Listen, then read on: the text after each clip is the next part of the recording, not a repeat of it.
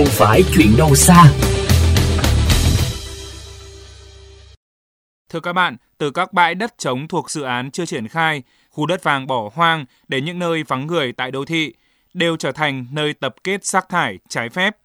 Ngay tại tuyến đường nội khu cạnh trung cư Lạc Hồng, Phú Thượng, Hà Nội, một bãi rác thải đổ trộm lâu năm chưa được xử lý dứt điểm.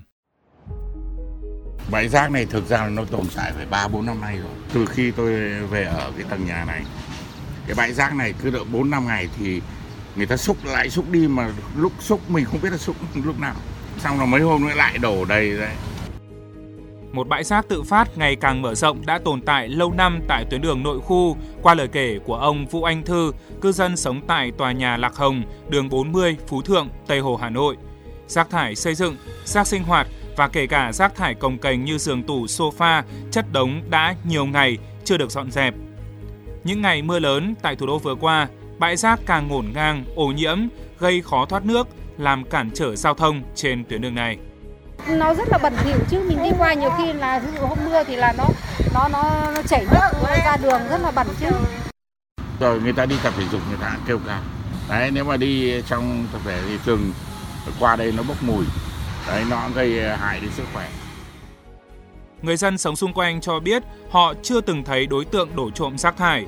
Đây là khu vực có nhiều công trình thi công sang sở thuộc các dự án khác nhau tại phường Phú Thượng, nên việc đổ trộm rác, nhất là rác thải xây dựng, không quá xa lạ. Từ khi mà người ta xây dựng cái cái khu chung cư bên kia kiểu công nhân họ ở, kiểu công nhân người ta không có chỗ không có chỗ mà để vứt rác thì người ta lại vứt ra. Bọn cô vứt rác ở đây có có có mỗi một tầng có một nhà rác rất rất thoải mái.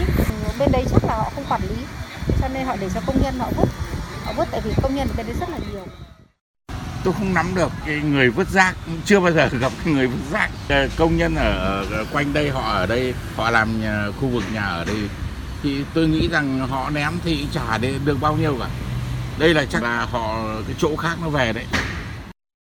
Xung quanh khu vực đang thi công, đối tượng đổ trộm rác không chỉ lựa chọn bãi đất trống mà ngay tại điểm đổ rác quy định, rác thải xây dựng chất đống, vứt bừa bãi, gây khó khăn cho công nhân vệ sinh môi trường.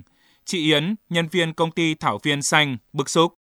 Thế ngoài đường 40 cứ bảo là đấy có những cái chỗ gom rác đấy mà nó có vứt đúng cái chỗ gom rác đâu. Nó vứt hết ra đường bên tôi nhá, vừa dọn xong buổi ờ, hôm nay, tối nay nó lại vứt, sáng mai lại dọn, ngày nào cũng thế. Cái cái quán sửa xe máy á, đi ngược lên trên này á, nó cứ vứt vào hai bên đường.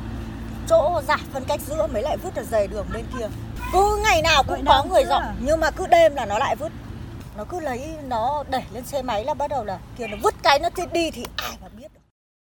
Theo Nghị định 144 năm 2021, hành vi xả rác, đổ rác bừa bãi nơi công cộng sẽ bị phạt tiền từ 100.000 đồng đến 2 triệu đồng.